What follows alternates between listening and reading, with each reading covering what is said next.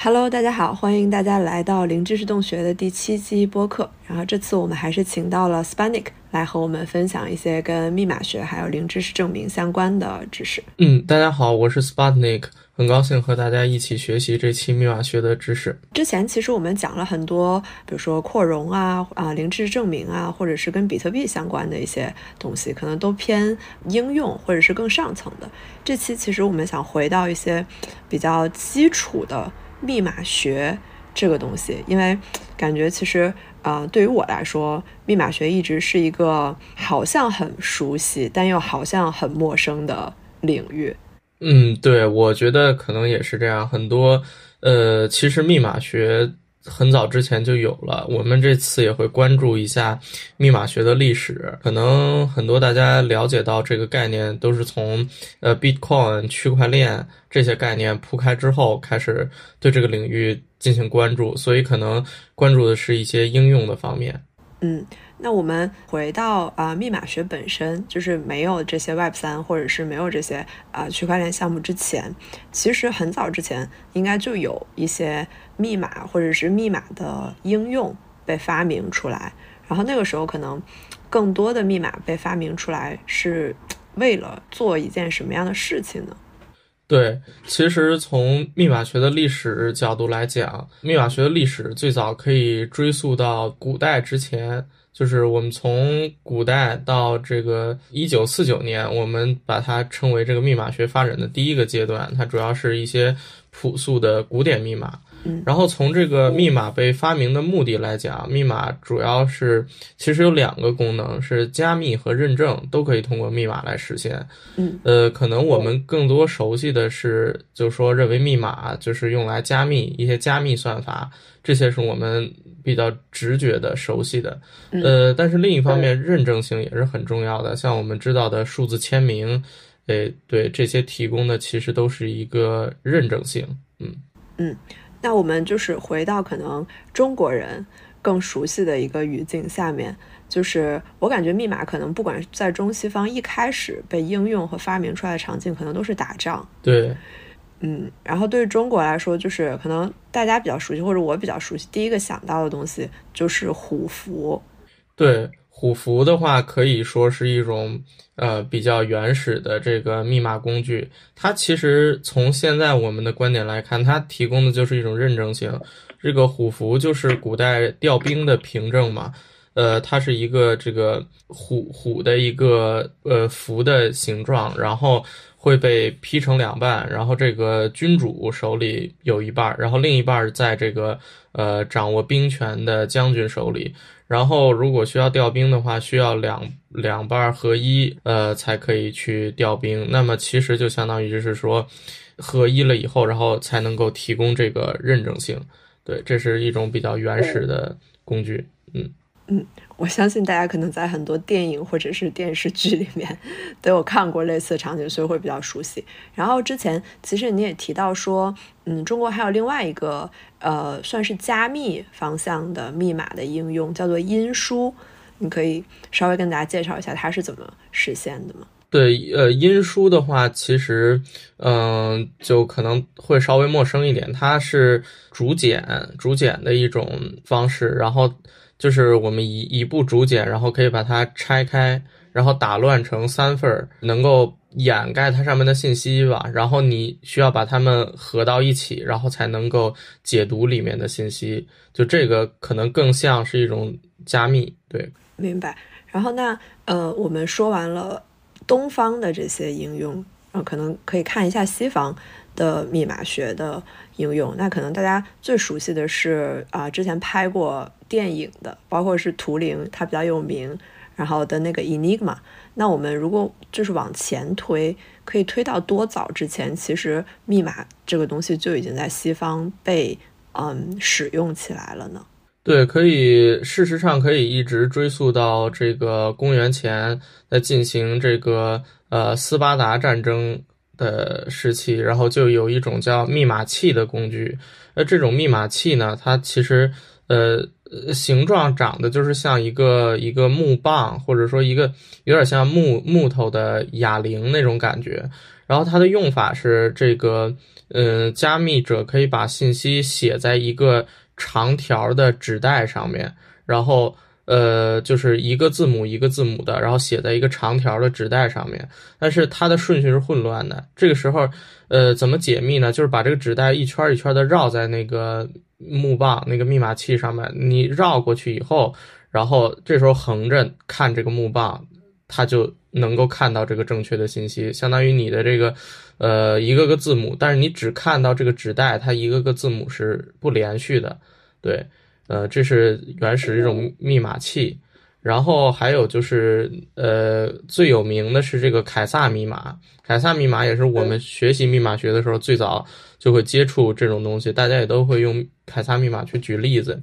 呃，它其实就是很简单，就是一位密码，我们自己都可以做这样的。呃，工具就是你只需要把二十六个字母，然后排成一圈儿，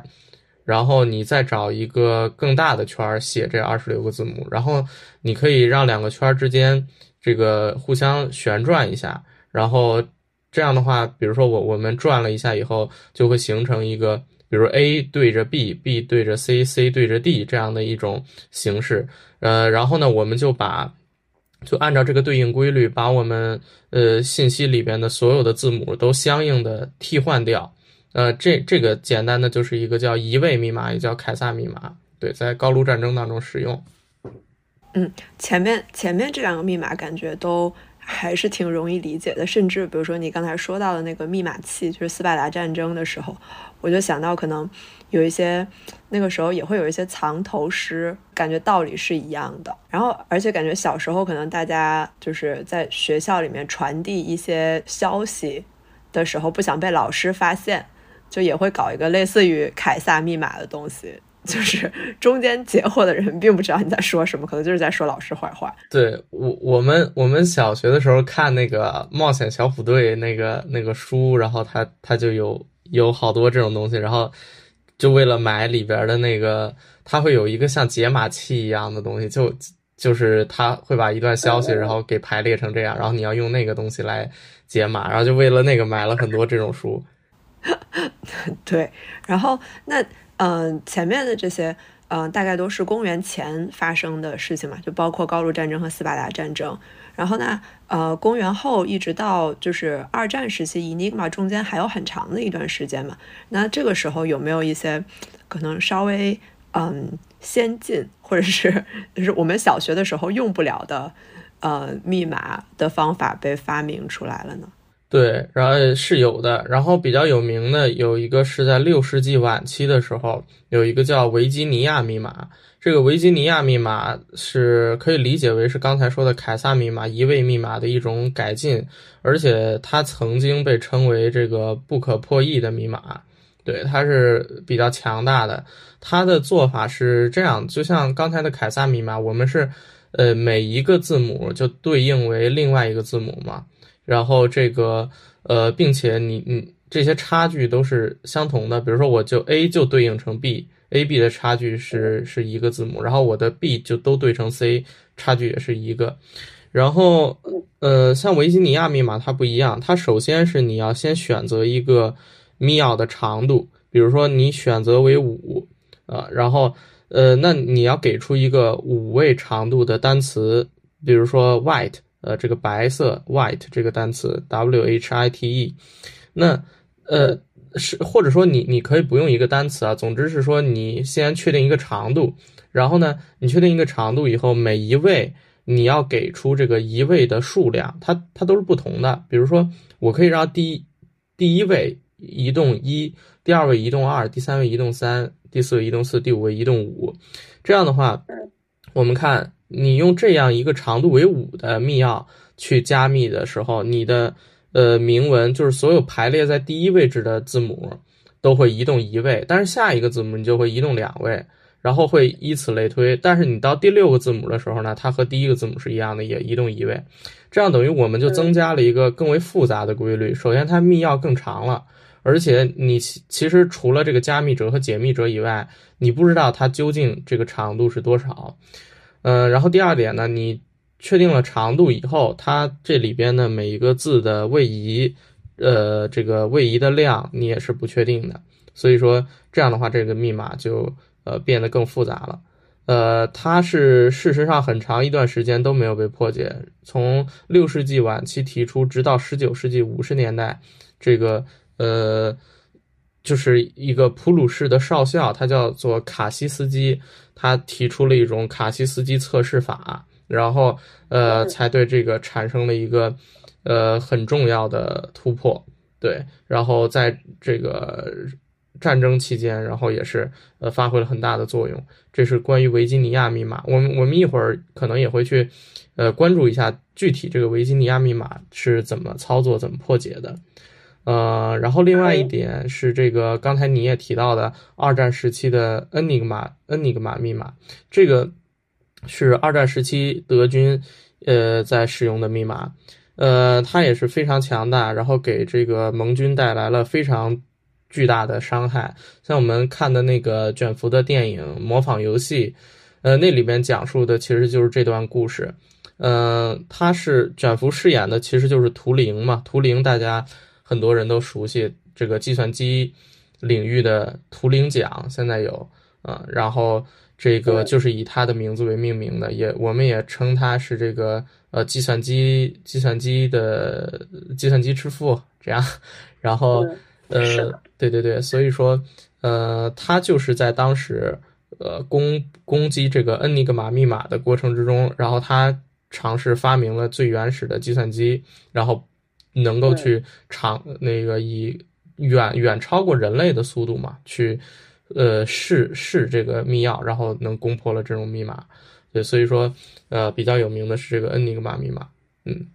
明白。所以感觉其实，嗯，从这一段。发展就是一直到你刚才说第一段的这个密码学的历史，大概是从呃公元前一直到一九四九年嘛，就这一段时间其实都是大家在实操上面有一些攻守的交锋，就可能有一些人发明出来一些方法，觉得我可以啊，不管是比较好的认证或者是加密这个信息不被别人知道我到底在说什么，然后另外一方可能就是在不停的破解。想要就是伪造这个认证，想要解密你到底在说什么，让大家在这个 battle 中间有一些嗯技术上面的进化。是的，是的，对，嗯，那你刚才提到就是第一阶段是到一九四九年嘛？那一九四九年到底就是发生了一个什么样的事情，就是让它成为了就是密码学的一个比较重要的分水岭呢？呃，我觉得比较重要的是说这个。呃，在此之后呢，又是这个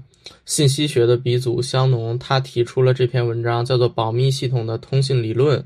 呃，这篇文章呢，其实就是目前我们私钥密码的系统的理论基础。嗯，它相当于是从这个理论的角度，然后论证了这个呃，定义了这个密码系统的安全性啊，其实就是我们之前。嗯，在前面的播客当中也讨论过的，就是怎么从信息论的观点来关注这个密码学的安全性。其实可以看到，在此之前，呃，即便是到恩尼格玛还有维吉尼亚密码时期，其实大家都是说我具体的跟我是想出一种算法，包括维吉尼亚密码，然后想出一种看似比较复杂的办法。然后，这个大家用朴实的手段已经不行了。你包括一用用一那个，其实一位密码也比较好破解嘛。我们大不了就二十六种，我们全都试验一遍。其实只要花点时间，还是可以做到的。但是，呃，像维吉尼亚就不太行了。然后，但是这种手段都是比较原始的，都是大家。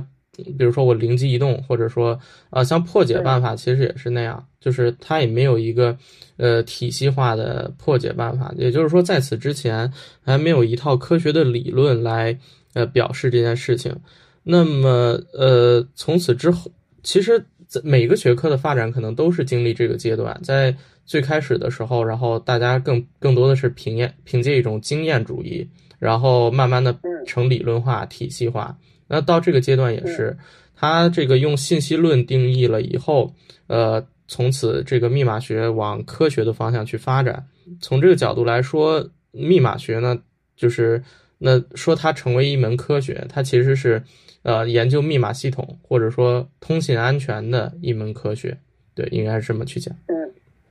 明白，你刚才说这点，我特别同意。就是，嗯，我们在啊准备这期播客的时候，其实也在聊这些历史嘛。然后，包括我也去看了一些资料，就感觉可能，呃，密码学的这个历史和我本身学的，比如说计算机科学是非常类似的。就大家一开始都是一些经验主义，然后慢慢的，大家需要提取出来一些理论和系统去理解这个东西，然后再进进一步的去研究。所以就是可能有计算机组成原理呀，这个上面的东西，然后大家在这个基础上在不停的去研究中间的各种各样的细节。对，是是这样的，对，对，包括其实想起来小时候学的数学好像也是这样，就是 可能一开始就是大家有些经验，然后慢慢的就是更有体系，然后变成了一门真的科学。对对，其实要是说起这个问题，我印象特别深的是就是在。学这个数论这门课的时候，其实数论这门课，嗯，它还是比较比较好理解的。就是我们一就说一开始的部分嘛，一开始的部分就是，呃，大家算这个余数。其实余数大家小学学除法的时候就会去算，呃，但是后来后来我们引入这个同余的概念，同余就是说，你你两个数如果说。模另外呃除另外一个数得到的余数是相同的，它们就是同余。简单的概念是这么讲。然后你如果把这些表示出来，像我们普通的有这种算术的一些方程嘛，解 x 解 y，呃，你如果把这个等号换成同余号，那也会有同余方程。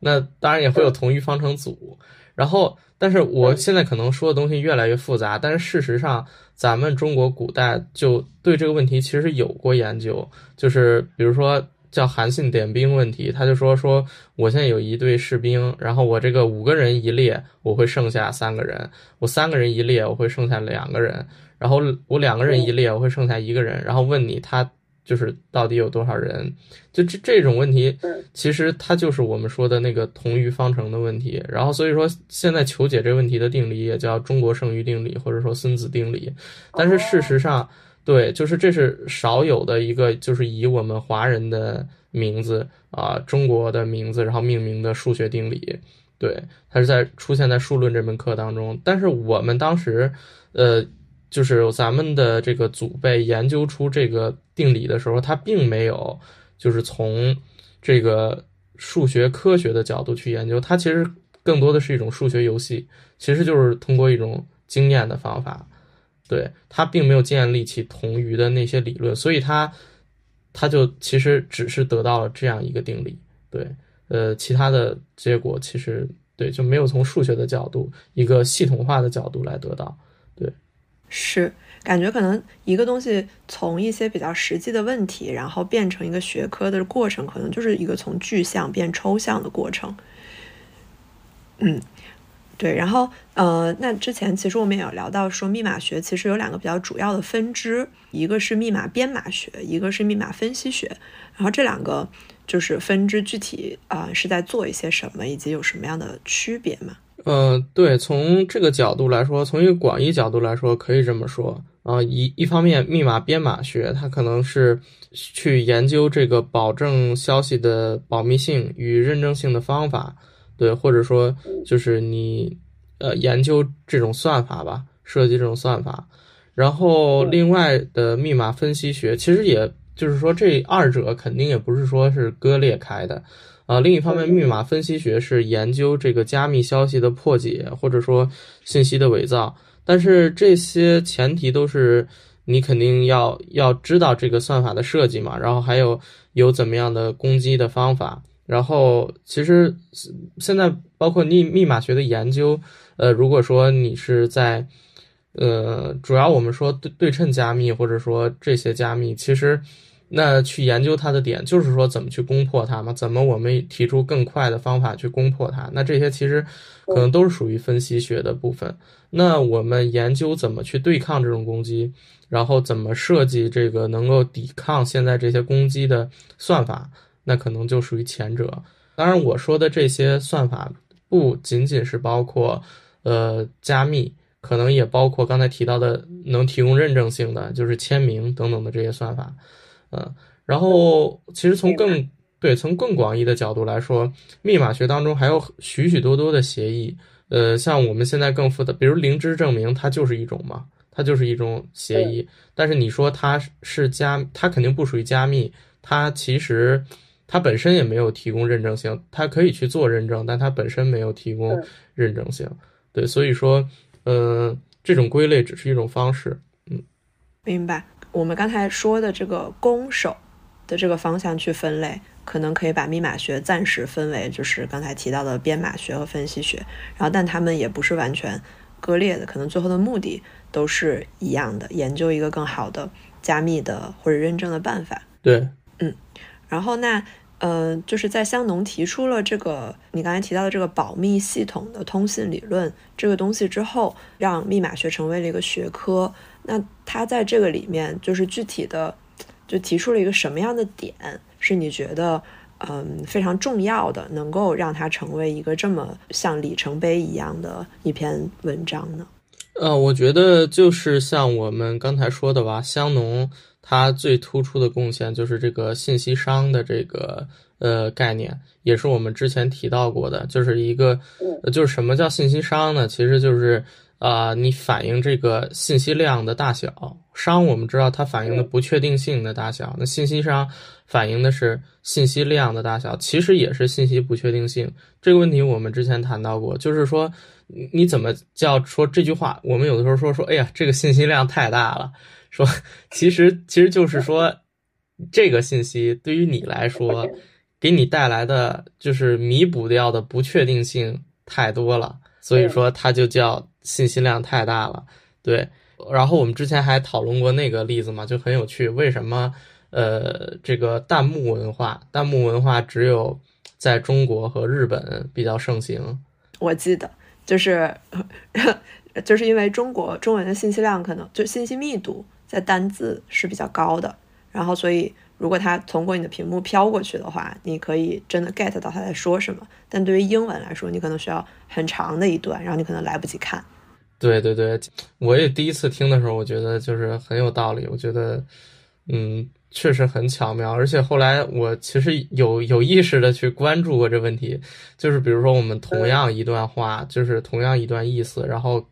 确实可能中文会呃写出来的话更简短一些。呃，我是说这个单从长度上来讲，当然就是信信息量其实都是这样嘛。你单个携带的信息量大。那其实也就意味着你带来的这种它的可能性是更高的。比如说，我们中文一个字有很多的意思，我们中文一个字有很多意思，但英文它一个字母或者说一个单词来讲，呃，当然英文也也有很多一个单词有很多意思，但是相对来说要少一些，不像我们一个字就有很多意思。对，那在这种情况下的话，就是会有一个严谨性的问题，就是那你肯定是说。你如果你这个字你只有这么一种意思，那你就是绝对就是这一种意思嘛，你就会更严谨嘛。就相比之下，那中文在这个概念上就是可能会说没有那么严谨。当然，这只是从我们一个理论的探讨，从这个信息的角度来这么分析。对对对，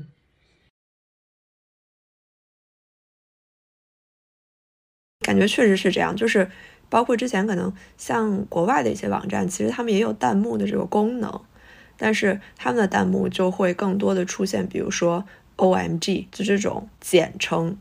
它会把很多比如说一些常用的短语缩成几个字母，然后去让更大的信息密度出现在它的这个弹幕的文字里面去发这些东西，就不会像中文一样真的发一段平时会说的话。然后之前其实就是我们在我忘了哪一期，就是聊到过香农，呃，包括香农提到的信息论之类的。然后信息商的概念，其实我们在那期里面也讨论过。如果大家感兴趣的话，非常非常推荐大家去稍微的浅读一下，或者了解一下香农的信息论。我觉得就是，嗯，从我的读完了的感受来说，它可能不只是一套用在通信系统里面的理论。就是对于你日常的生活和理解日常生活中的一些现象都非常的有帮助吧。就是真的是一个非常抽象但全面的理论，就让人觉得香农这个人真不错。对，然后在这儿他又提出了这个保密系统通信理论，我们会把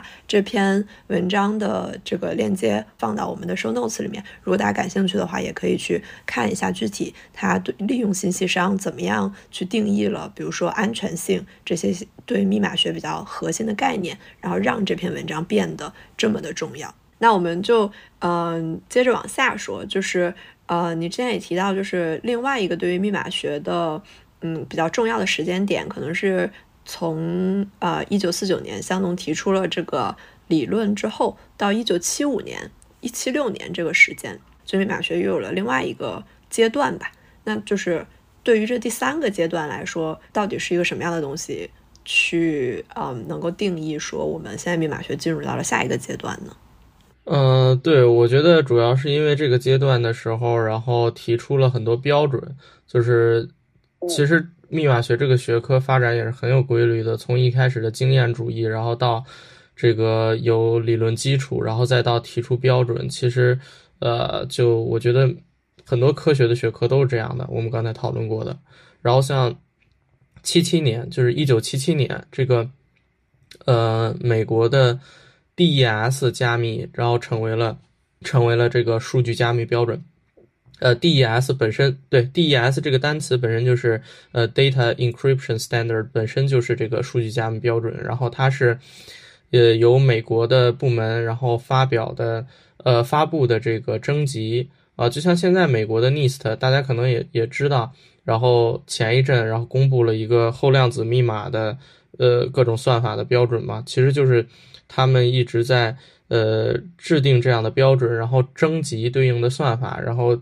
的不同的算法去竞争，最后有有算法这个成功入选，然后像呃当时 DES 也是这样诞生的，呃它其实就是说我们的这个对称对一种对称加密算法，对，呃当然后来这个 DES 嗯不够安全了，就是随着计算机技术的发展吧，包括我们刚才也是看到，就是维维吉尼亚密码。曾经被称为不可攻破的，但是后来一方面是被这个卡西斯基测试法等等的有了这样的一些办法，另一方面是这个，呃，就是计算机的发展水平也慢慢达到了，就是你这种密码就会被计算机给穷举掉，就像我们说的凯撒就二十六种可能性，穷举它很容易，你就是没有任何的其他的技巧就穷举，你的长度就不够了。然后 DES 也有这个问题，所以现在在使用的对称加密的标准是 AES，就是高级加密标准 Advanced AES。对，现在是在用这个标准。然后，嗯，另外也是当时也有了这种 RSA。对，然后所以说可以说从那个时代开始，这个密码学就是现代的密码学的很多基础，然后呃，包括一些算法的基础和。标准的基础都从那个时代开始诞生，嗯，明白。这个其实也很像，就是我们刚才提到的，呃，计算机科学，就可能大家研究研究啊，然后到后面可能就会有很多，嗯，希望达成的共识，然后认为这些就是一个我们要在这些基础上再去进行更深入的研究。比如说，可能对于计算机来说，有什么 TCP/IP 啊，或者是有 IEEE 之类的这些标准。然后大家以这些为基础的共识，然后再往下去研究更复杂的话题。那可能在这儿对于密码学来说，就是你刚才提到的这个 DES，或者是更进一步的 AES。嗯，对，是的。然后那刚才其实我们大概梳理了一下密码学嗯发展的一个历史，然后接下来就是其实我们可以去深入的看一下一些。对于密码学来说比较基础的概念，其实这些我们之前的播客里面多多少少都有提到，但可能没有特别的拎出来说单个的这个东西到底是什么意思。然后以及我们也可以讨论一下，比如说刚才你提到的这些，呃，密码学的方法，比如说维吉尼亚密码或者是凯撒密码，就是具体的攻守到底都是怎么做到的，一些比较基本的概念吧。可能有两组，一组是明文和密文。这个可能就是大家在加密的时候经常会啊，就是提到的东西。那我理解就是明文就是我本身要跟你说的话，比如说我想跟你说，呃，我今天啊晚上要去吃饭。然后那密文可能就是我经过了加密之后，得到的一串可能不那么容易读懂的文字，是这样吗？对，通俗的来讲，可以这么去理解，就是，呃，其实我们虽然之前没有详细介绍过这些概念，然后，但是我们也一直在使用这些概念了。就是所谓明文，就是那些，呃，就是你你要传递的信息啊。然后密文呢，就是你经过这个明文加经过加密算法加密以后得到的，就是密文。我我不知道大家会不会有这种，呃，想法，就是说我我我能让它。这个密文看上去像是一些别的东西，就像比如说我们刚才说的藏头诗那种，对吧？我我真正写的消息是头上的那四个字，然后但实际上我这是一首其他的诗。但是我们真正的这个科学的密码学，它不会是以这种形式出现的。一般铭文出现的都是最后就是一些嗯随机的随机的比特串。啊，不会说给你做成一些好像其他的藏头诗那样的。首先，首先第一个点就是说，嗯，其实通过藏头诗那种办法误导他人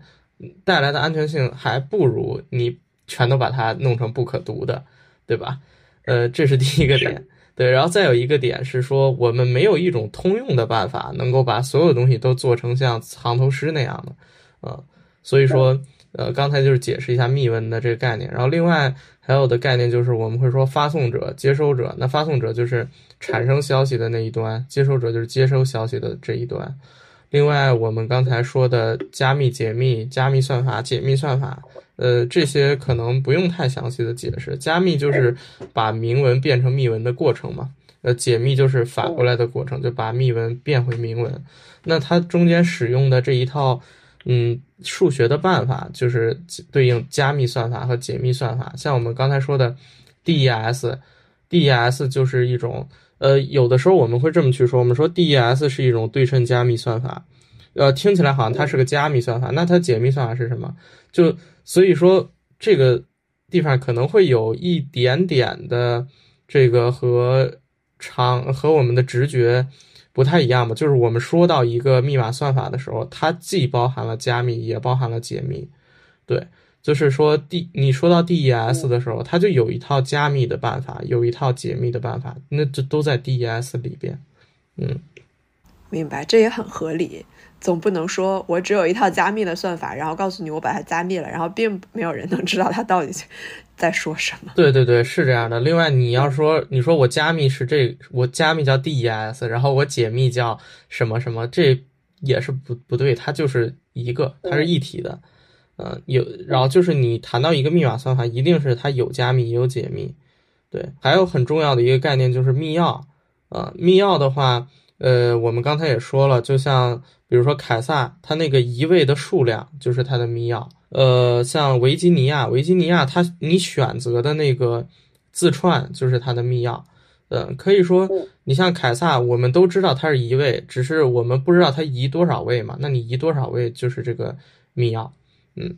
然后呃，另外我们要提到的一个概念就是我们刚才说了很久的那个什么叫做对称密码。也对称密码呢，也叫做私钥密码，就是说你的加密密钥和解密密钥都是相同的，这种就是对称的，它就叫对称密码。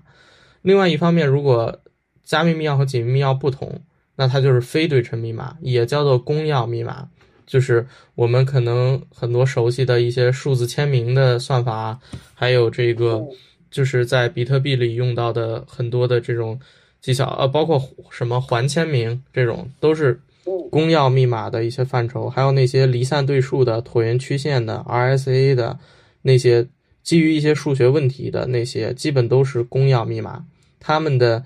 呃加密密钥和解密密钥是不同的。就我们往往说的，说你要生成一个公司钥对儿，对，就是那你在加密的时候，其实就是别人用你的公钥进行加密，你自己用你的私钥解密，只有你能做。那你的公钥私钥是不同的，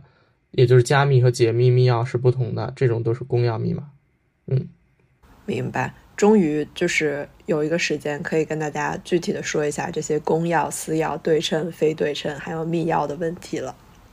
然后，但其实我一直都有一个问题，就是，嗯，对于一个加密算法来说，呃，密钥是必须的吗？对，就是密钥确实是必须的，就是，呃。首先，大家有的时候我也听到大家有一些呃误区，就是说，呃，哈希函数这个大家好像都听过，哈希函数它是不是加密啊？然后其实不是，像刚才说的，首先从第一点来说，我们如果你是个加密，你一定有对应的解密，那哈希函数它是没有的。你把一个字串，然后经过哈希函数，然后压缩到一个固定的长度以后，那我们。哈希函数设计的很重要一个原则就是你不能倒推回去，啊，所以说从这角度来说，它它就你如果把这视作一种加密的话，它就没有解密，这是第一点。第二点就是在这个过程之中，呃，基本是没有带密钥的哈希的，我们基本不认为哈希会带着密钥，嗯，因为就是，呃，所以我们回到刚那个问题，就是你说。这个有没有一种加密，然后你能不要密钥？那么我们呃这里介绍一个概念，叫做这个 Kirchhoff 假设，这是密码学里边很重要的一基础概念。它讲的是什么呢？就是呃你在评估这个密码学安全性的时候，然后你它所有的安全性都是集中在密钥上的。呃，什么意思？就是说你你不能够认为。就是你的一个密码算法的安全性不能够通过掩藏你这个密码学算法的设计，然后来这个实现安全性。就好比说我我给你这个出道题，然后呢我不告诉你这题里的条件，然后你来做，然后哎你做不出来，然后我说我这题够难，这样是不对的。然后还对还有的话就是说我这锁我这锁是安全的，那。我不是说我要把锁藏起来，对吧？我是说我这锁是安全的，是你没有钥匙你就打不开这把锁，而不是把锁藏起来让人找不到，所以这是很合理的。就是说，科在 Kirchhoff 假设之下，就是呃，你不能假设敌手不知道你的算法的构成，这这其实也有好处啊。就是在有 Kirchhoff 假设的情况下，那密码学家设计一种算法以后，是一定会把这个算法公开的。公开算法的话，第一是这个实现变得方便了，第二点是你相当于一个集思广益嘛，那大家都能看到你这算法，于是大家就提各种各样的攻击，然后呃，那当然也会有各种各样的维护办法，其实你就你这个算法就会更完美，啊，然后所以说是这点。那在有 Kirchhoff 假设的情况下，我不知道你能不能理解刚才那个问题。那我们一个加密算法，首先。你的算法就是已经，我们就默认别人就全都知道了。那你作为加密者和解密者之间，和其他的普通的大众之间，你们其实就没有本质差别了。你要你那个算法全也是公开的，然后你又没有密钥，所以你就没有一个别人不知道的事儿。那别人为什么不能攻破你呢？所以这是第一点，就你没有引入这样的信息，嗯。然后，对，另外还有一点就是说，你可以去尝试着想象，你能不能构造一个不要密钥的加密算法？对，你可以尝试想象一下。这个上次你也问了我，然后我想了一下，好像是不能的。对，其实是不能的，就可能大家直觉会想到，那我就做一种排列嘛，比如说我的一个字符串，我是呃一二三四五。然后呢，我的加密办法就是我给它倒排一下，我排成五四三二一，然后这样好像我也是打乱一下它的顺序，我我这也是一种加密嘛。我们刚才也说了移位嘛，然后还有像那个小虎队那种，我把我的字调调调顺序，这种这不都是加密吗？好像没有用到密钥啊。但是你在这个过程之中，其实就引入了密钥，就是你这五个字，对你这五个字换成了另外一种顺序，那。请问你具体是怎么换？你你你怎么换成这种顺序？那你这种换法其实就是通过密钥来指定的。就我们知道，比如说你五个字，呃，五个字，你你的全排列就是有五的阶乘嘛，就是这是呃五的阶乘是多少？一百二，对吧？你就有一百二十种可能性。那你一百二十种可能性，其实你是从一百二十种可能的排列当中选择了一种。那你你这种选择，其实现代密码学很重要的一个观点就是说，我们认为你的密钥和这种选择的排列是一一对应的。也就是说，你给出一个密钥，你就代表了你一种选择排列的方式。那所以在这个过程之中，这都是带密钥的。嗯，明白。所以其实刚才听你说的这一段，我感觉就是在我过去的认知里面，可能会有两个误区。一个就是你刚才提到的，说这个加密算法其实它都是加密和解密一起的。就有的时候，嗯，在过去我可能会觉得说，呃，我只关注了加密的部分，就我会认为说它只要能够加密，它就是一个加密算法。但事实上，在密码学里面，可能就是更严谨的定义并不是这样，你需要有加密和解密的过程在一起，它才会算是一个完整的，就是真的密码学的方法。然后。第二个密就是误区，可能是在于“密钥”这个词会给人带来一些误解，就总觉得说，我得是一个 key，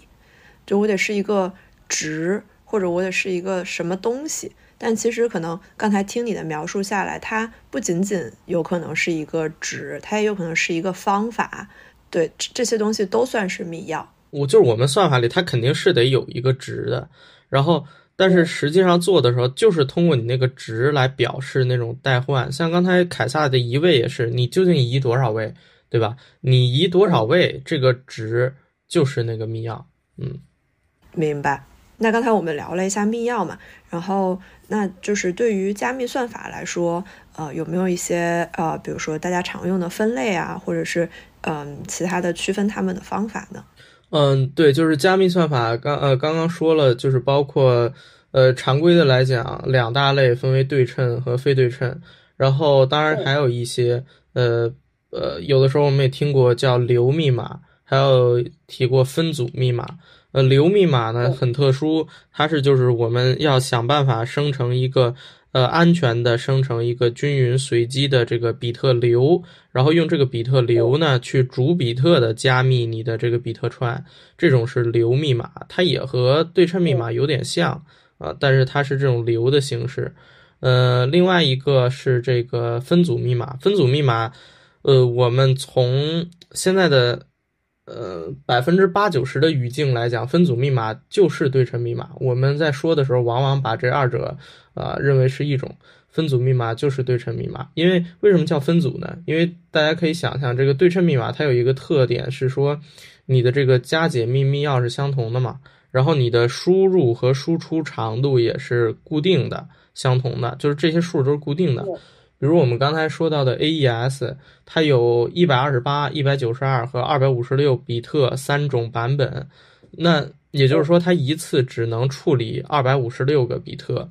那比如说我们传一段消息可能是任意长的嘛，我比如说我传的是一万比特，那在这种情况下，你这个 AES 一下只能处理二百五十六个，就相当于我们把这一万个分成了好多组，每一组是二百五十六个。那在这种情况下，就是你一组一组的处理，所以这种也叫分组密码。当然，如果你如果你用公钥的话，它就不是这样去进行分组处理了，它可以直接的呃把它视为一个这个呃域元素，然后进行处理。这这个我们就如果涉及到的话再说，它是通过不同的数学结构去做的。那刚才说的就是为为什么这个分组密码啊，它基本就是对称密码，嗯。好的，那嗯，刚才其实我们就把一些密码学，或者接下来我们会用到的一些基本的概念，给大家稍微介绍了一下。然后接下来呢，我们可以就是稍微深入的去讨论一下刚才我们提到的，就是香农他提出的这个安全性。就我相信这个对于密码学或者各种各样的啊密码学算法来说都是非常重要的一个嗯衡量它的标准。那就是在密码学比较严谨的范围内，它是怎么定义这个安全性的呢？对这个密码学研究非常非常重要的一块儿就是这个安全性。像刚才说的设计算法，你设计算法其实都是针对于安全性去设计的。你要达到怎么样的安全性，然后你相应的要在你的算法当中做出怎么样的设计。那么首先我们明确一点，安全性呢其实都是相对而言，相对于这个。敌手的攻击而言的，那所以说在讨论这个问题之前，我们会呃，我想先介绍一下这个敌手。哦，对，我们经常会用这个词，就是说攻击这个密码的这个人，我们叫做敌手。呃，这敌手他都有怎么样的攻击手段。嗯，那么首先第一点就是说这个被动攻击，呃，分为被动攻击和主动攻击两种，这是通过他的这个这个能力吧，来来或者说动机，呃，来区分的。那被动攻击就是说它可以监听、截获、分析这个密码，就它你可以认为我们传输的这个信道上有一个敌手，它可以监听这种信息，它这种属于被动的攻击。主动攻击呢，就是相当于它会更更强一点，它会主动的来破坏，比如说它可以扰乱你的信息传输，删除你的信息，呃，更改、增加、重放、伪造，有这么几种。呃，那像刚才说到这几种，可能呃其他的更改、增加这些大家比较好理解。呃，其他的有一个重放，因为重放的意思就是说呢，它把曾经这个 A 和 B。传递的一条有效的信息，它之前先截获，它保存下来，之后在某个特定的时间，它又重新的放过，重新发送一次，伪装成 A 重新发送一次。这种攻击呢，其实在一些特定的场景也会造成非常大的破坏。呃，对大家可能，呃一开始并不会意识到这种攻击会有什么破坏，因为好像都是只重传了一下这个有效的信息嘛。呃，但是我我对我可以举两个例子。首先一个就是在比如说我们的这个转账系统当中，呃，比如说就是说比特币，当然它现在设计是安全的。那如果说你能造成重放的话，比如说有一笔交易，这个呃 A 给 B 转了十块钱，然后那你如果再重放一次的话，就是 A 又给 B 转十块钱，你再继续重放，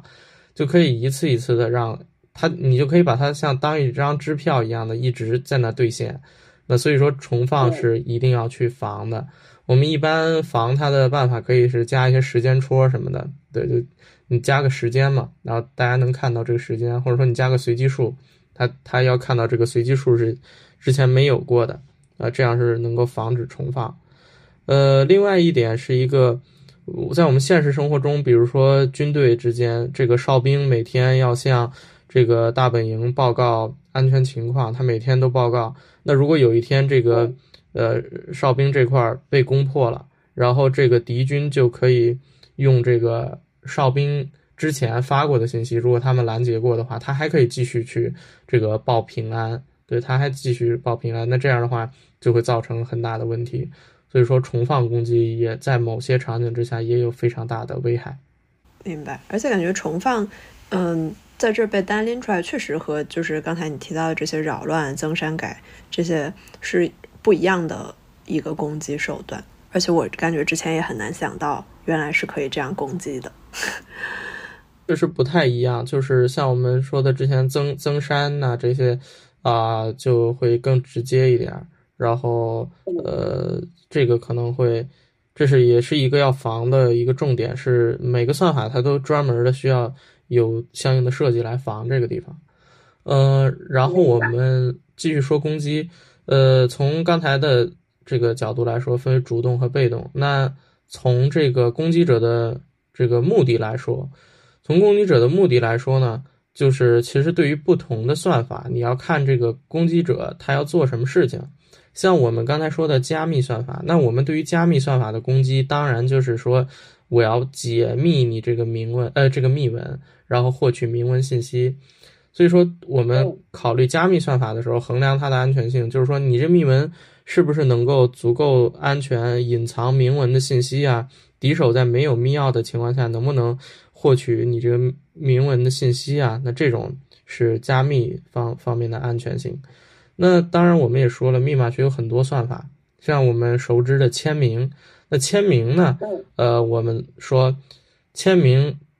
并不要求它有保密性，对这个我也觉得很好理解。就是你像我们现在签个合同，你并不意味着你签了这合同以后，你的这个合同的这个上面写的字就就被你的签名掩盖了，别人就读不了了。那不是这样的。我们签名主要关注的是这个认证性，也就是说我签了，那这就和我绑定了。然后第一点。别人能不能伪造我的签名？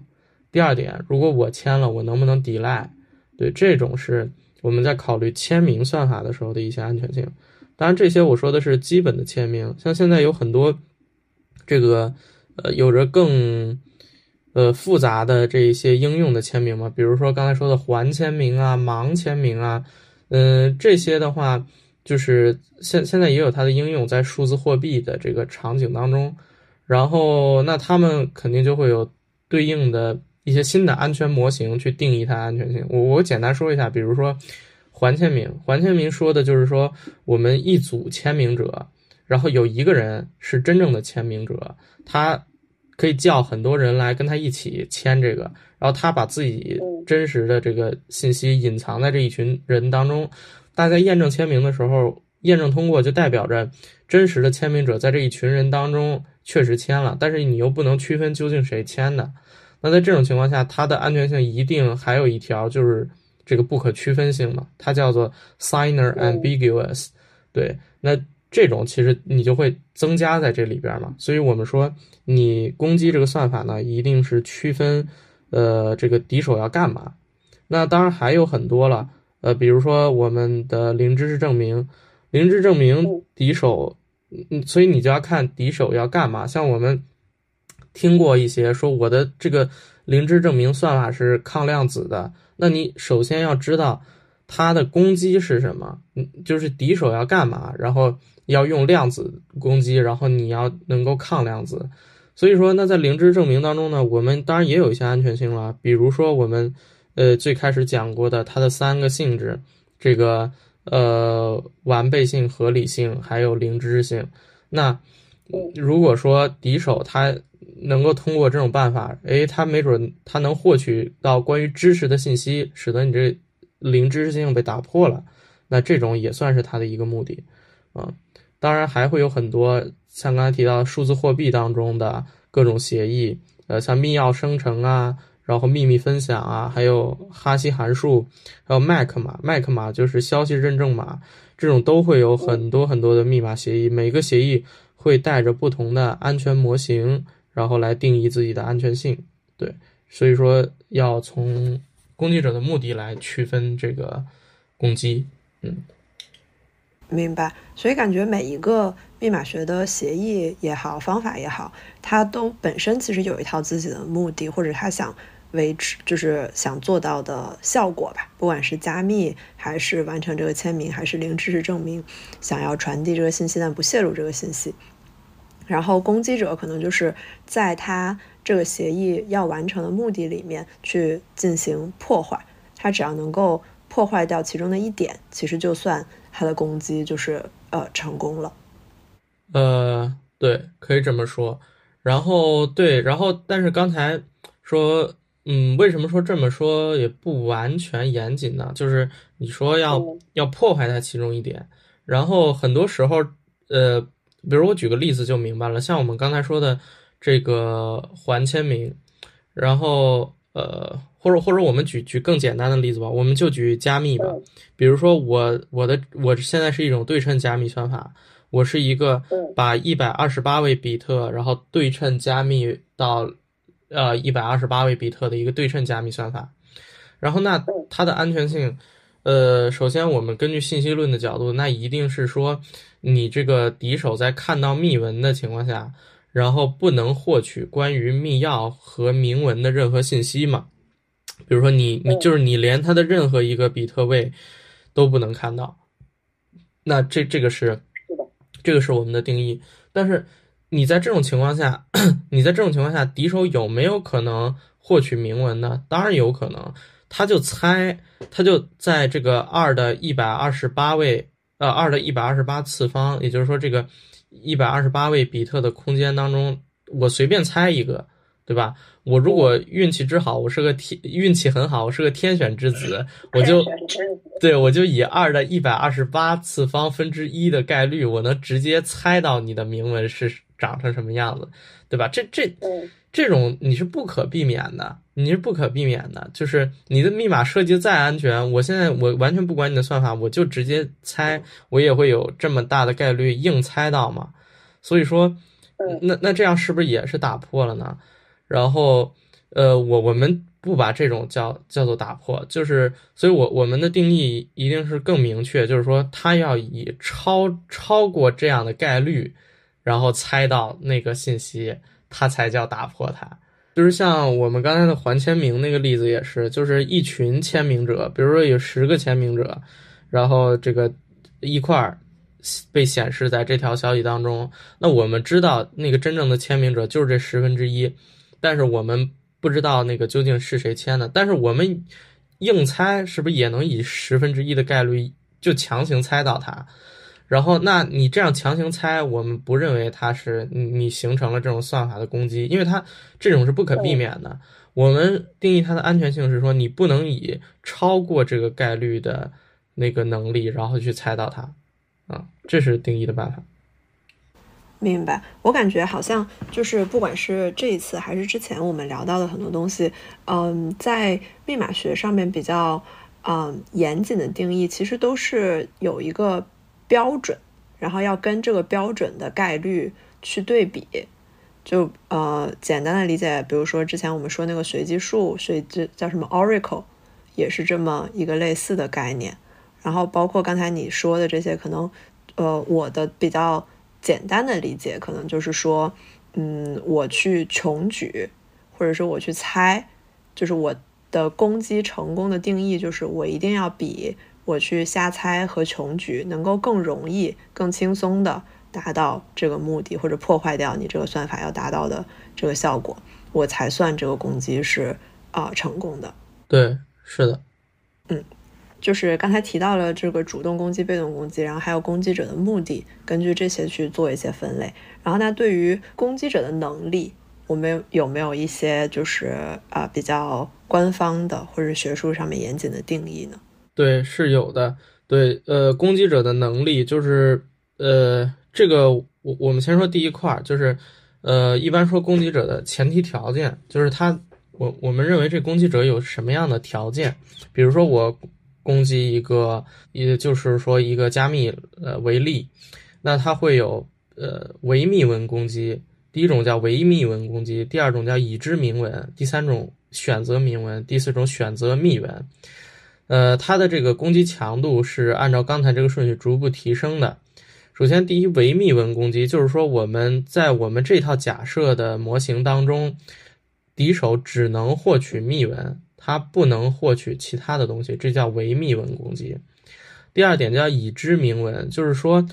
这敌手除了能获取密文以外，他还能够获得一些特定的消息的明密文对儿。也就是说，比如说，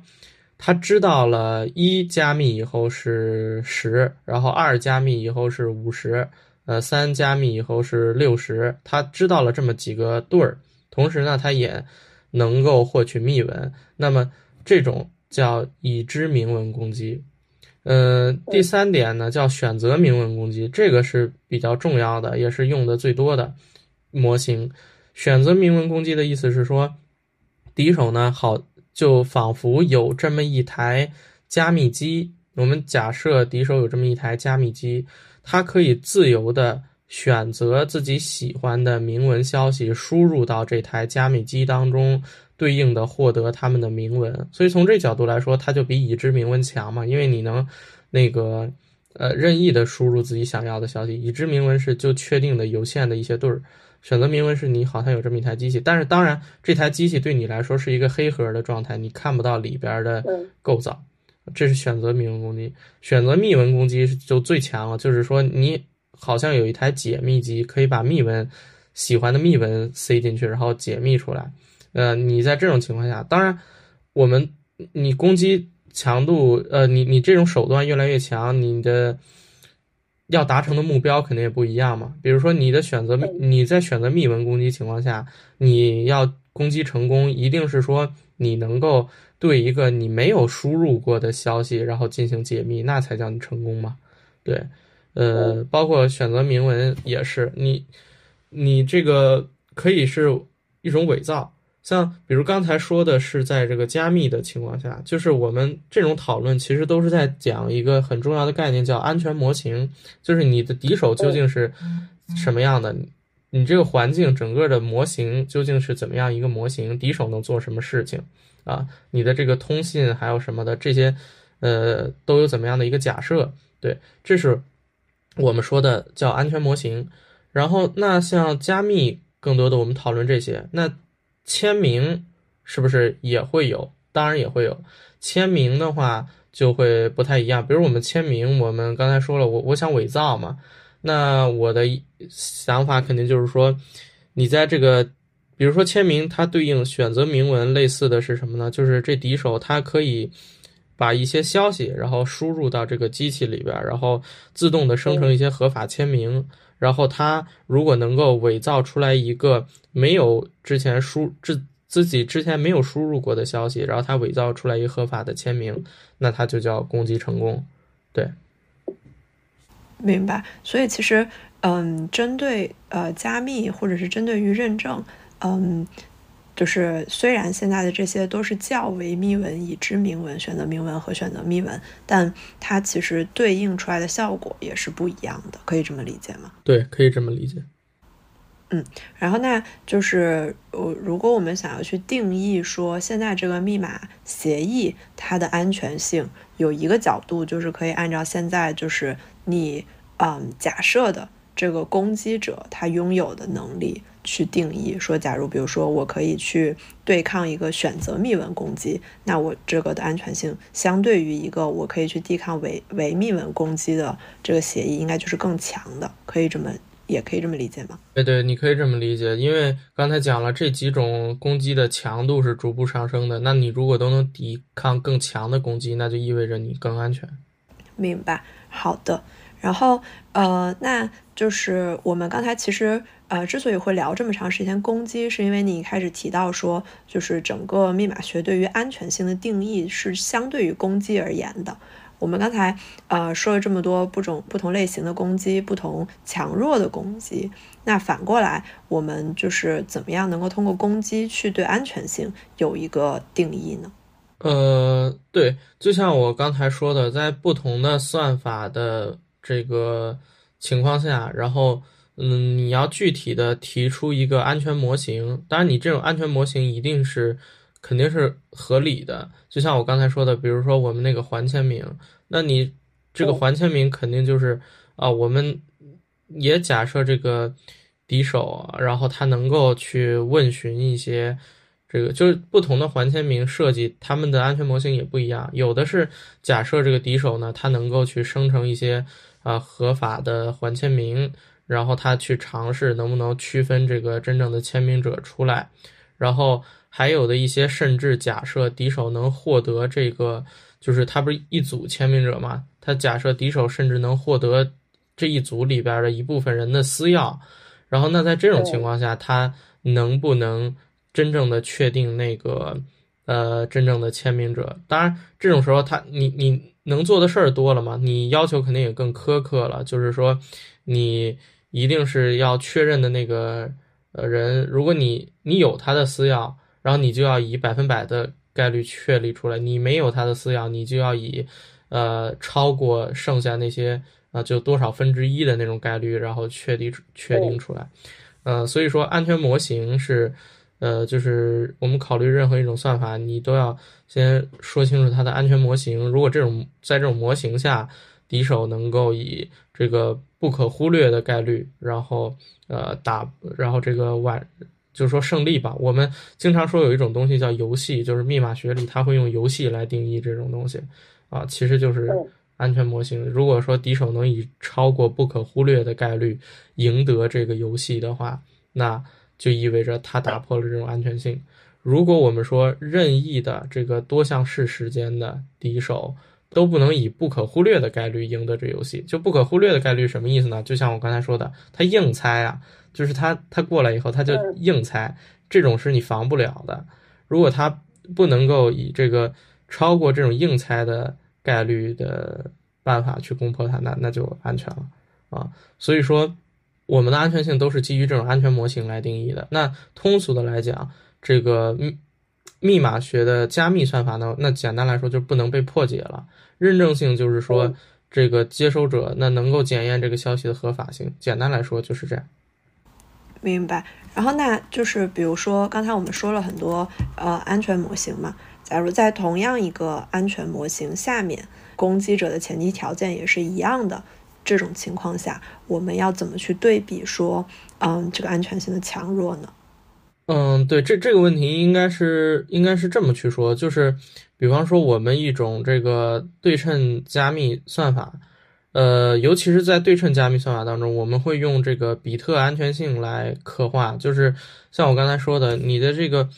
最简最朴实的办法就是穷举一遍，然后我们任何的攻。对于对称的攻击，其实都是通过一些数学的技巧、一些统计规律，然后来减小自己穷举的规模。然后，如果你的穷举规模够小，呃，能够比之前的小，那就意味着你的这种攻击更强大。所以说，像现在我们经常说有什么 RSA 一零二四、RSA 二零四八，就是说你那个密钥的长度。是一零二四位的还是二零四八位的？现在更多的用的是二零四八位的，因为一零二四位的那个现在已经有一些算法能够高效的分解七百多位的这个呃大整数了。那 RSA 的安全性都是建立在大整数的分解难上面的，所以说认为一零二四已经不够安全了，就用二零四八的。所以说像还有包括这个一些对称加密也是。啊，他说我，比如说说我有八十位的比特安全性，就是说你至少要尝试二的八十次方这么多数量的密钥，就是你你当然你有特定的算法，然后你要尝试这么多，你才能够得到那个密钥啊。那所以说我我们会用比特安全性这种概念来刻画。明白。那感觉其实随着计算机科学的，就是计算机本身这个算力的提升。然后这些加密算法本身的安全性，或者需要的比特安全性也会越来越越来越大。呃，对，应该是这么说的。所以为什么说量子计算机会对密码学造成冲击，主要就是在这儿。因为量子密码学诞生以后，伴随着一些量子密码的算法，像刚才说到的因子分解，就是有在经典计算机之下，它不能那么快。然后量子计算机呢，就有可能会有一些特殊的量子算法，然后能高效的进行分解。那在这个过程之中，你你在延长那个呃密钥的长度，因为二零四八其实已经很长了，你再翻一倍就是四零九六，就越来越长。而且很多情况下是在那种算法的攻击之下，你再延长你的密钥长度，就并不能够拖延多长时间。然后所以说它会造成。很大的冲击，就是在，就是在这一点，嗯，明白。所以感觉学科之间其实也是不停的在，嗯，相互的影响和相互的促进，嗯嗯，就也很期待。就是其实之前我们说的很多提到了很多协议吧，也是基于说你有一个算力的限制，我们觉得这件事很难，然后所以认为它是安全的，或者是它可以达到这个目的。如果有一天这个很难的事情是可以被做到的，或者它变得没有那么难了，应该就也会有更多更精妙的协议慢慢的出现吧。就希望可以看到。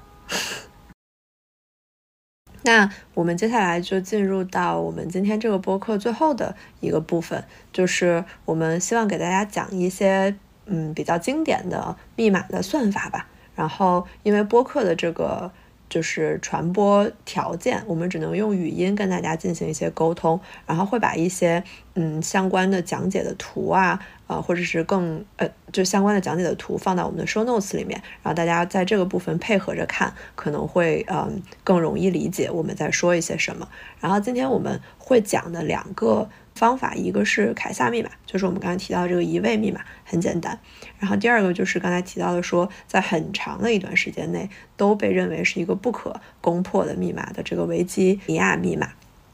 我们可以先来说一下这个凯撒密码，其实刚才已经解释过了，大概就是就是通过二十六个字母不同的对应去移位。你可能 A 可以对应 B，B 可以对应 C，C 可以对应 D，然后或者你可以多移几位，然后比如说 A 你可以可以对应 Z，然后 B 你可以对应呃 A 之类的这种方式去做一个对应，然后这个对应了之后呢，就会产生一个相对应的呃密文，然后再去进行传递和解密。然后这里面可能我们可以通过这个算法给大家介绍几个概念，就是明文空间、密文空间和密钥空间。这个 s p a n i c 你可以帮大家就是解释一下，大概是一个什么样的概念吗？嗯，对，就是刚才提到的凯撒密码。然后我们也说过了，它呃，在现在的观点来看，它就只是一个嗯。一一个小小例子吧，可能只是说它已经不能使用了。它最关键的一个问题就在于它的这个，嗯，就是明文空间、密文空间和密钥空间都太小了。那什么是明文空间呢？就是说你可能的明文的这个可能性的多少。呃，具体来说，凯撒为例，它。一个字母一个字母的加密，那加密嘛，那你的明文空间其实就是那二十六个字母，就是，呃，就是你所有可能的明文构成的这个空间就叫明文空间，密文空间和密钥空间也是，就是你所有可能的密文和所有可能的密钥构成的空间。那在凯撒密码的例子里，就都是那二十六个字母，对吧？你加密面对面对的也是把这二十六个字母转换，加密之后得到的也是二十六个字母。呃，密钥空间呢，也是你一位嘛，呃，你只能选择二十六种可能性，所以说在这个例子当中，明密文还有密钥的空间都很小，只有二十六位这么大，啊，这是第一点，太小了，我们手动都可以把它试完，啊，尤其在计算机的情况下，它一秒钟都不到。然后第二点是说，它这个有一个很明显的规律，就是因为你是一位一位的。去进行这个呃移动的，所以说你你移动的量也是相同的，那相同的两个字母就一定会移移动成两个相同的密文字母，那这种规律非常明显的。比如说，那我们有一些单词，比如 happy h a p p y，那会移动成另外一个以后，那个第三、第四还是相同的两个字母，那这种单词其实并不是很多。呃，有这么明显的特征，有可能看到这个变化以后的结果，都能很明显的猜到你之前是什么单词，所以说这是规律。那么在加密算法当中，我们认为这种不均匀的、不随机的明显的规律，其实是很不好的一件事情啊，因为有规律就会像刚才那样直接被利用到，然后别人就不用再去穷举了，就绕过你这个关卡，不用去穷举了，直接。获得答案，这是凯撒，对。那呃，我们再说，再再跟大家介绍一下这个维吉尼亚密码吧。就是，就是刚才你也提到说它是凯撒密码的一个升级版。那它具体升级的部分到底是哪一块呢？对，呃，维吉尼亚密码呢，首先它的密钥长度是不固定的。第一步就是我们要确定密钥长度，像凯撒密码的密钥长度其实是一。然后是就是这就是这个呃都是一位长的，然后有二十六种可能性。维吉尼亚密码的长度是不确定的。呃，第二点的时候是呃你比如说你先确定了长度是五，然后你这五个位置呢依次要确定一位的数量。那么我们这么看的话，它的这个密钥空间其实就很大。就是首先第一个确定长度，长度是五的情况下，每一个位置又有二十六种可能性，那它的密钥空间就是二十六的五次方，这个数大概是一千多万啊，这种可能性就呃一下子就变得很大了。像刚才二十六，你现在是一千多万，这个你手动穷举就不可能了嘛啊。第二点的话，它的明文空间跟密文空间当然也相应的变大了。呃，也也当然也是二十六的五次方。如果你的长度是五的话，密钥长度，嗯，这是第一点。然后第二点呢，是刚才凯撒密码的那个规律，就我们说相同密，嗯，那个相同的明文被加密成相同的密文，这样明显的规律它就不存在了。比呃，当然是在，呃，比方说还是 H A P P Y，那我们再用一个五位长的密钥去加去加密它，那。如果我们这第三位和第四位的这个位移的数量是不同的，那你这个 PP 位移的位移之后，因为位移了不同的位数嘛，所以得到的结果也不同。当然，如果你是相同的，它肯定还是相同的。所以说，呃，也是不一定吧，大概率是不同的。那这种规律就被打破了所以从这两个角度来说，维吉尼亚一定比凯撒安全的多。要怎么破解呢？破解呢？首先，我们刚才说了，其实针对它的呃密码的攻击，最基本的都是穷举，就底层逻辑都是穷举。我们只不过是在找到更多的技巧来减少穷举的量。就像刚才说的，你看到那个 H A P P Y 第三、第四位是相同的，那很有可能是那个是个 Happy，或者说是其他的什么单词啊。然后，所以我们就试一试，哎，就试出来了。所以它其实也是穷举去试，那只不过是你想办法试更少的数量。所以为什么说我们强调那个密钥空间啊、密文空间、明文空间要够大，就是你要能抵抗得住穷举，呃。然后，那我们说维吉尼亚它怎么减少呢？第一步当然是你你要首先确定这个密钥的长度，因为它密钥长度是任意长的。首先你要确定它的长度，那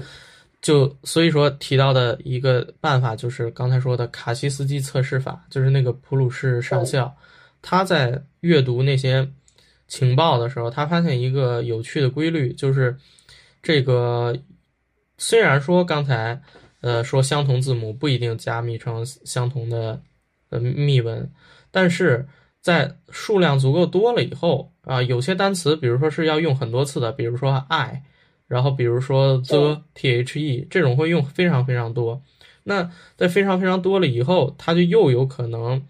嗯对应到了那个密钥的相同位置。啊，就像我刚才说的，比如说你这个 the，比如你就用五位的密钥，你这个 the 呢对应一二三，你下一个 the 呢又对应一二三，再下一个 the 又恰好对应一二三，那在这种时候它就又被加密成相同的东西了。所以说有了这个以后，呃，他就把这些相同的字段找出来，然后计算它们之间的差距。那这个差距呢，呃，大家可以简单思考一下，它的差距一定是这个密钥的一个。一个倍数嘛，所以说他就，对他把这些呃相同的字段都提取出来，计算它们之间差距的这个公因子，那这个公因子就很有可能是这个密钥的长度。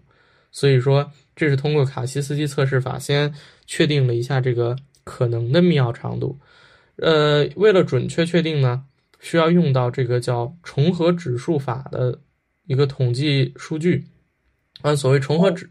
所以重合指数呢是这样计算的，就是它去算这个呃，在一个串里边，然后你这个呃找到两个相同字母的概率，呃，这个数很有意思，就是我们知道在英文文本里，这个不同的字母出现概率其实是并不相同的，呃，像我们的键盘二十六个字母的排列。就是根据这个概率重复而来的，像比如说字母 E，还有这个字母 D，这些属于出现概率比较高的，就会在你比较容易按到的位置。呃，有人这个统对，有人统计了这个很多英文报纸报刊，然后提取了这个字母出现的概率，然后最少出现的其实就是 Q、Z。啊，x 这些，所以你你会看到 q、z、x 都是，呃，很很边角的这个位置，边边角角。对，然后摁的多的是你这个食指、中指灵活的地方好摁的，对，所以说，呃，这个规律是不同的。那在这种情况下，你去计算一个英文文本的重合指数，那呃也会得到不同的结果。呃，不是说。计算英文会得到不同结果。英文它的这个重合指数，呃，如果大家没有完全理解什么叫重合指数的话，你可以把它理解为衡量你这个文本是不是英文自然文本的一个指标。那正常来讲，这个指标应该是零点零六五左右，嗯，然后，但是如果说你是一个乱七八糟的串儿，你这个数就会偏离零点零六五，啊，所以说我们通过。计算这个重合指数，就可以确定你，呃，但是大家还注意到一个细节，就是你的这个英文文本啊，如果整体位移，就所有的字母都移动一位的话，你的重合指数是不会是不会改变的，你重合指数是不会改变的。是的，对，所以说 在这种情况下呢，我们就呃可以按照我们刚才猜想的那个密钥的长度，然后去计算。这个重合指数，如果说，呃，它接近零点零六五，哎，那我们就猜对了。如果不是的话，那那就不是。所以用这种两种办法配合，就可以确定密钥的长度，这是第一步。明白。然后呢，在确定密钥长度这一个里面，其实呃还是就是你刚才说的，就是底层逻辑就是要 beat 穷举。不管是用刚才你说的这个啊卡西斯基测试法，还是用这个重合指数法，其实都是为了我们去穷举或者尝试的次数能够更少。嗯，然后大家如果对于这个重合指数具体是怎么计算的，呃，感兴趣的话，可以在 show notes 里面看我们的这个图片，然后上面的公式可能会说的更清楚一点。然后，但就是对于重合指数法，其实我就有一个问题，因为它呃。感觉上来说就是一个概率的问题嘛，就是如果你有非常长篇大段的或者非常多的这个不管是呃 密文这个文字的话，那你去算这个重合指数，它肯定就会呃如果它是自然语言的话，它就会更容易的接近于这个零点零六五这个数字。那如果我的拿到的密文只是非常短的一些片段。那是不是就是很有可能我用这个重合指数法的计算也没有那么的，就是嗯准确？就是假如我这个片段可能只有二十个字符啊之类的，那我去就是用了同样用了这一套方法，可能拿到的结果也不一定就会嗯得到有一个时候是零点零六五这个值。对对，可以这么说的，就是呃，如果说你的因为它是一个统计量嘛。然后它就是你大量的以后，它会接近这个数。然后如果你非常非常短，那像无论是刚才我们说的卡西斯基测试法，它都会有可能没有相同的字符。然后还有像重合指数，可能计算也也不准确啊。那在这种情况下，就是确实会有呃一定的问题。当然，我们说这个维吉尼亚密码，呃。就就首先第一点，我们传的数量一一般都会比较大嘛。第二一点就是，呃，我们还是那个观点，就是你能不能够抵抗大量的穷举啊？如果说你本身也也比较短的话，那是不是我有可能本身我穷举的量也会比较小？对，所以说我们只是从一个呃理论的角度来讨论怎么去攻击它。嗯，明白。然后那刚才就是我们提到了这个算是第一步吧，就是确认了说这个密钥到底有多长。就假设我们用了刚才你说的这两个方法，然后大概确认了之后，其实还有一个很重要的步骤，就是我得确认，嗯，就是这个密钥的字到底是多少。在这个时候，我们有什么就是好的方法吗？对，然后接下来要说的步骤就是你在确定了密钥长度以后，要确定每个字的这个究竟是什么。那我们用的办法是说，你首先要确定这每个字之间的相对的。这个差值是多少？也就叫相对位移。比如说，我是我事实上是一三五七九，那我就要确定一下相对之间，它们相对的位移就就都是二啊，就和第嗯三跟一之间差二，五跟一之间差两个二就是四，所以我就确定它的相对位移。这个东西怎么确定呢？就要用重合互指数法，它和刚才的重合指数相似。重合指数是指从你自己这。一段里边选两个，选到相同的概率。互指数是两段文本，然后各选一个相同的概率。呃，总之也是一个统计指标。然后呃，利用这个统计指标呢，就可以确定这个两者呃相差呃究竟是多少。就是我们也是去试一试，就是你你要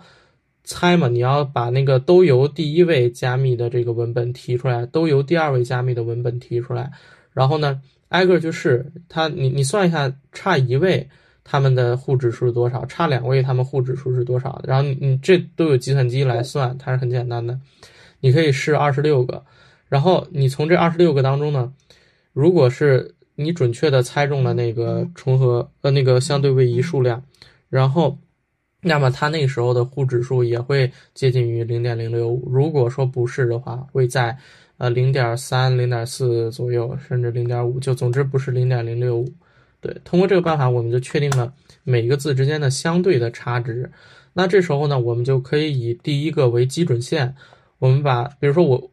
我确定了刚才就是相差二四六八，然后那我就试第一个嘛，我第一个是一的话就是一三五七九，第二个是二的话就是二四六八十，这样的话我就把第一个穷举二十六遍，就对应的把后边的也都穷举了。那我就等于有这种办法的话，我就可以去去很简单的穷举你了。你看，在这种情况下，我就只穷举二十六个就可以了。我刚才，但是刚才我，如果我们原始的去穷举的话，是要穷举二十六的密钥长度次方去做的，五个是一千多万。所以说，呃，这就是说，你通过找这种统计学的规律，把它破解了。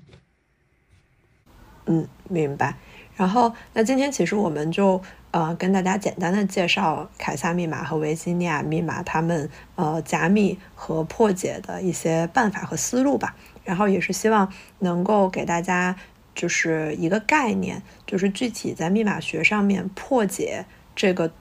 这个破解成功。这这件事情到底在就是嗯研究上面是怎么样一个定义？那就回到我们刚才说的，就是只要你比穷举要更容易，我们就会认为你是可以，就你是破解了这个密码的。然后当然就是也是现实生活中或者是在实际当中，可能并不是所有的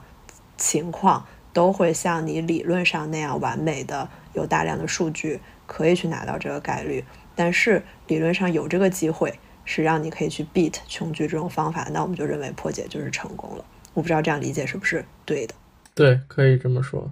嗯，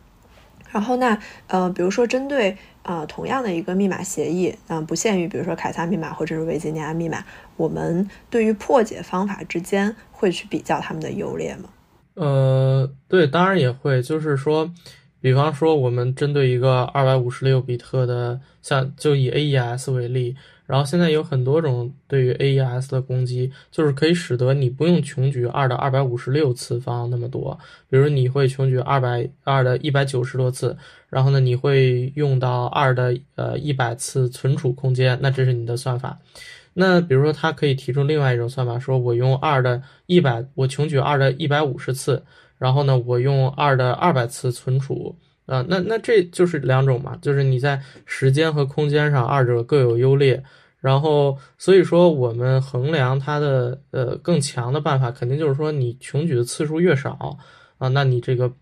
办法就越强。当然，呃，我们说你要穷举二的一百多次，这个你还是足够的，因为现在还不能够呃攻击到那么多，所以说。但所以说，现在我们 AES 还是安全的，嗯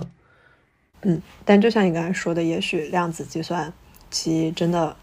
发展的更好了之后，也许就会有新的标准被提出来，也说不定。对，量子计算机主要的威胁是对于公钥算法的。对。那今天我们的第七期播客关于密码学的就是这些内容。然后，如果你感兴趣的话，欢迎你关注。点赞、分享、评论，和我们一起讨论更多关于密码学的一些知识。然后，如果你对呃零智证明本身感兴趣的话，也欢迎你去听我们之前的几期播客。也谢谢 Spanik 今天和我们一起分享了这么多，我学到很多，希望大家也是。嗯，好好，谢谢默默，谢谢大家收听，希望大家关注。嗯，好的，那我们今天就这样，祝大家天天开心，拜拜，拜拜。